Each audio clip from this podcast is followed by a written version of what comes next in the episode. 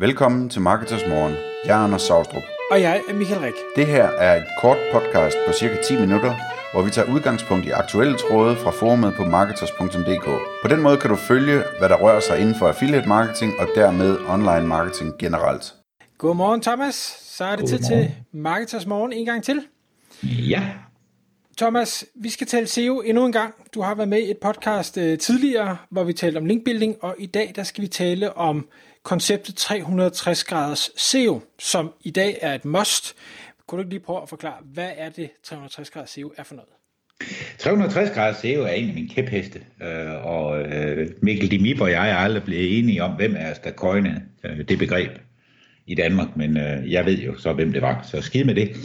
Øh, 360 graders SEO, det handler om, at i, i de gode gamle dage, da vi alle sammen var kobolder og havde seksløber, der kunne vi, øh, der kunne vi knalde den værste gang øh, øjen B op på nettet, øh, have en god sidetitel og øh, plastre til i keywords, og kan du komme til, og så rankede det, og alle var lykkelige og tjente kassen. De dage er slut prut forbi. Fordi Google vil have den her kvalitet, og hvorfor vil Google det? De er dybest set ligeglade, men det er de ikke. Googles brugere vil have kvalitet. Og kvalitet, det, øh, det dækker over et kæmpe spektrum af ting. Det dækker over, øh, hvor hurtigt hjemmesiden indlæses, altså load-hastighed. Det dækker over den visuelle oplevelse, og her taler vi ikke om design, der er pænt eller grimt, for din smagsag, smagssag, men den visuelle oplevelse, at det virker på alle størrelser skærme, fra øh, en, en 26-tommers iMac og ned til, til en lille øh, mobiltelefon. Og det virker lækkert og kan bruges der. Det er også 360 grader SEO. Det er også øh, meget, meget vigtigt øh, for Google, at de leverer søgeresultater, som folk kan bruge til noget. Det vil sige, at den søgning, der bliver udført, som kan være alt lige fra øh, pizza i Brøndshøj, øh, til hvordan fjerner jeg en byld øh, på højre balle.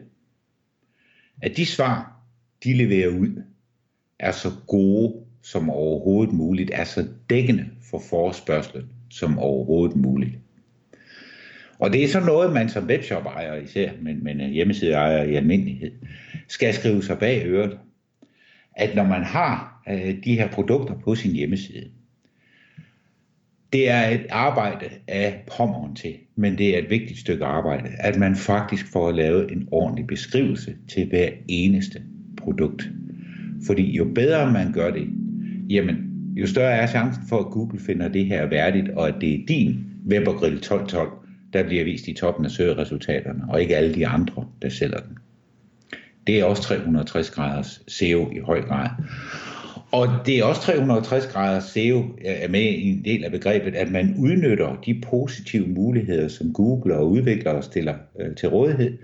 Det vil sige, jamen, få nogle kundeanmeldelser på din hjemmeside, referencer, få dem til at give stjerner.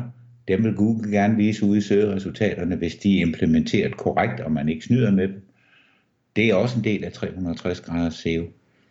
Skema markup, som gør det muligt, for eksempel hvis man har en FAQ, altså ofte stillet spørgsmål, at man kan få vist nogle af dem ude i søgeresultaterne.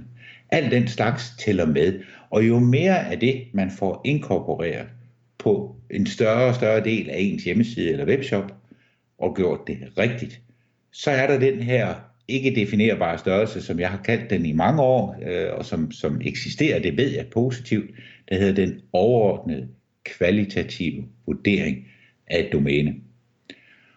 Jo mere lort, undskyld mit fransk, du har på din hjemmeside, jo lavere kvalitativ vurdering får hele din hjemmeside. Og det vil sige, jo sværere får den ved at ranke med alt muligt forskelligt. Og det er jo også det, som Panda-algoritmen, som i starten var et filter, og som nu er en integreret del af Googles algoritme, netop handler om, altså on-site kvalitet. Og der ser jeg bare rigtig mange, som har hjemmesider og shops, hvor, hvor måske 70% af det er skide godt. Og der er tænkt igennem med sidetitler og tekstindhold, og kan du komme til. Og på trods af det, ja, så de sidste 30 procent, det er tyndt indhold. De har deres cookie-politik indekserbar, de har deres øh, login-side indekserbar, alt muligt andet skrammel indekserbart, som trækker ned i den overordnede kvalitative vurdering. Og det er ikke 360 grader SEO, det er 290 grader SEO. Og i det øjeblik, man retter op på det, bare at få lavet sådan en oprydning i bund, på ens hjemmeside. Det kan have temmelig dramatiske effekter på ens placering opad. Og nu skal jeg lige trække vejret, så spørg. Mm.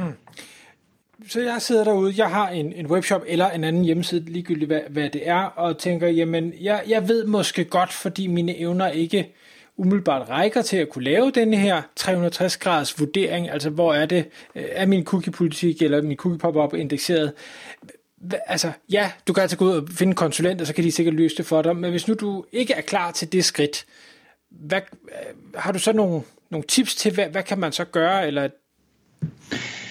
Jamen altså, jeg vil sige, nu, nu, nu, jeg, jeg kender ikke til mine kollegaer i branchens prisniveau, øh, i hvert fald meget lidt. Øh, men det er altså ikke specielt dyrt at få lavet en to-do-liste til en, en, en webshop eller en hjemmeside, eller for den sags skyld en analyserapport.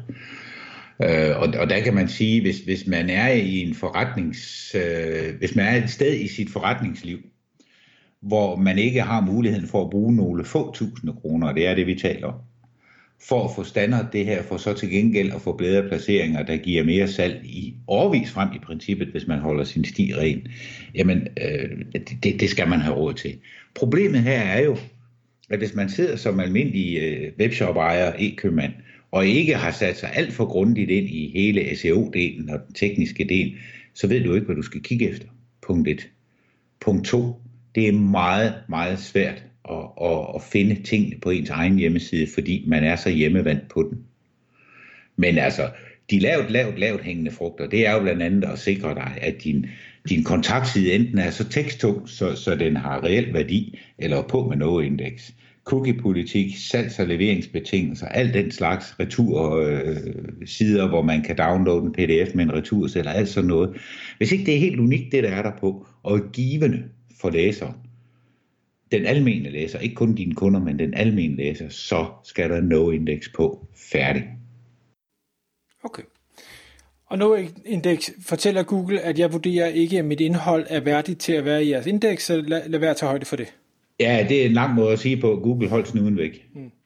Men og det gør de så. Men crawler, de crawler den. Ja. ja, ja, de crawler den, og øh, ja, Øh, det er en sandhed med modifikationer. I begyndelsen, efter de støder på et no-index, så kigger de til den URL er til. Og hvis den bliver ved med at være no-index, sådan over måneder, så holder de altså på et tidspunkt op med at crawl den.